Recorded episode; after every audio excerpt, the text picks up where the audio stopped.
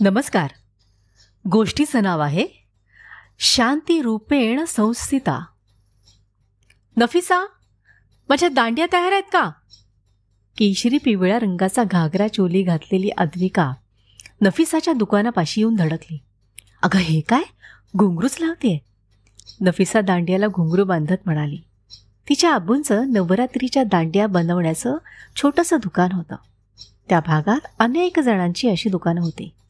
नवरात्र सुरू होण्याच्या काही महिन्याआधीच हे सगळे कारागीर विविध प्रकारच्या आकर्षक दांड्या बनवून किरकोळ व्यापाऱ्यांना विकायचे.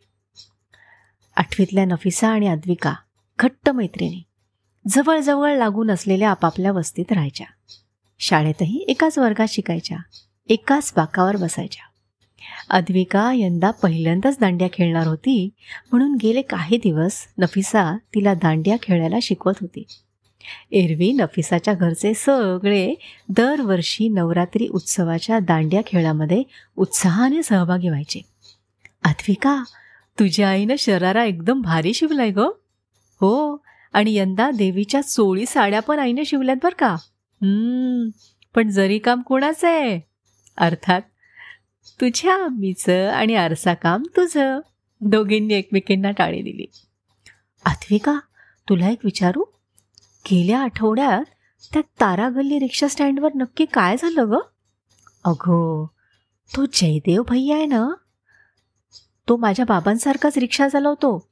त्या दिवशी रिक्षा स्टँडवर थांबलेला होता तेव्हा गप्पांच्या नादात एका मित्रानं धर्मावरून त्याला रफिक चाच्या विरुद्ध भडकवलं. रफिक चाचा?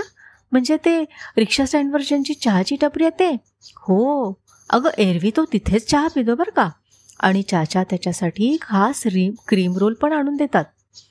पण त्याच्या मित्राला चांगलंच माहिती होतं की हा गरम डोक्याचा जयदेव भैया नक्की भडकणार. मग काय? भैया आणि चाच्याचं भांडण झालं. भैयानं चाचाच्या टपरीवर तोडफोड केली. माझा बाबा पण जवळच होता. तो लगेच आला भांडण मिटवायला. पण माहिती आहे ना तुला त्या दोन मांजरांच्या गोष्टीमध्ये बघ कसं असतं. फायदा होतो माकडाचा. तसंच आहे. ज्या मित्रानं भैयाला भडकवलं तो नामनिराळा झाला. आणि पोलिसांनी रात्रभर लॉकअपमध्ये ठेवल्यावर जयदेव भैयाचा जामीन करायला अब्बूच आले होते तुझे. मग आली त्याची अक्कल ठिकाणावर. गंमत बघ ना नफिसा. दांड्या खेळायला बहुतेकांकडे आज दांडिया असतील तुमच्या बिरादरीमधल्या कारागिरांनी बनवलेल्या. बघ सण आहे मुळात हिंदूंचा. तरी आनंदाने सगळे सहभागी होत आहेत असे सगळे एकत्र असले की किती छान वाटतं ना? नाहीतर बघ उगच कोणीतरी आपलं भडकवतं आणि हे तापट टोक्याचे लोक भडकतात आणि शांतता भंग होते. मला असं वाटतं अशा वेळेला ना या लोकांची सारासार विचार करायची बुद्धीच बंद होत असणार. अद्विका एका वर्षी घडलेला एक योगायोग तुला सांगते बघ. साधारण मार्च एप्रिल महिन्यात आमचं रमझान तुमचं चैत्री नवरात्र आणि ख्रिश्चन धर्मियांचं लेंट हे सण एकत्र आले होते. लेंट म्हणजे? अगं गुड फ्रायडे आणि ईस्टरच्या आधी ख्रिश्चन धर्मीय साधारण चाळीस दिवस उपवास करतात. त्या महिन्याला लेंट म्हणतात. त्यावर्षी तीनही धर्मांच्या या उपवास पर्वाचे थोडेफार दिवस एकमेकांवर ओव्हरलॅप झाले होते. थोडक्यात काय?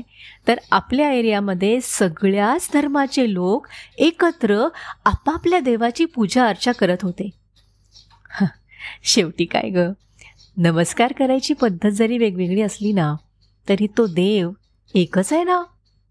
हे समजलं असतं तर काय हवं होतं?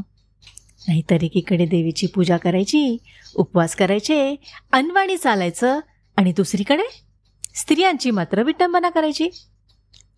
अगं मध्येच हे काय गं आता हे? अगं कालच नाही का? आपल्या बाई शाळेमध्ये सांगत होत्या ना मणिपूरमध्ये स्त्रियांवर अत्याचार झाले बघ त्याबद्दल. ते विचार माझ्या डोक्यातून जातच नाहीत ग.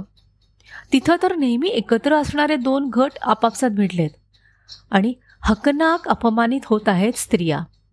अशा लोकांवर ईश्वर अल्ला येशू प्रसन्न वगैरे व्हायला चान्सच नाही गं. मग किती पण उपवास करा किंवा अनवाणी फिरा. तुम्ही देवीला महिषासुरमर्दिनी म्हणता ना? मग असे लोक खरोखरच महिषासूर राक्षसच म्हणायला हवेत. अगदी बरोबर. आणि हे जात आणि धर्म म्हणजे शुंभ आणि निशुंभ राक्षस. देवीनं रणांगणात त्यांचा वध केला खरा पण अजूनही कितीतरी वाईट प्रवृत्ती समाजात आहेत बघ. दसऱ्याच्या रावण दहनात निचरा व्हायला हवा त्यांचा. पण हे एका दिवसाचं काम नाही हं? आपण देवीकडे प्रार्थना नक्कीच करू शकतो. इतक्यात लाऊडस्पीकरवर गाणं सुरू झालं. दांडियाचा खेळ सुरू झाला होता. काही क्षणातच मैदानावर जमलेली गर्दी गाण्यांच्या ठेक्यावर थिरकू लागली. नफिसा आणि अद्विकाही त्यांच्यात सामील झाल्या. माहोल पण उत्साही बनला होता. खेळ जसा जसा रंगात येत होता तसतसं ताल ठेका सूर टप्प्याटप्प्याने वाढत होते आणि एकमेकांवर वाजून उठणारे दांडियाचे झंकार एकरूपतेची ग्वाही देत होते. धन्यवाद.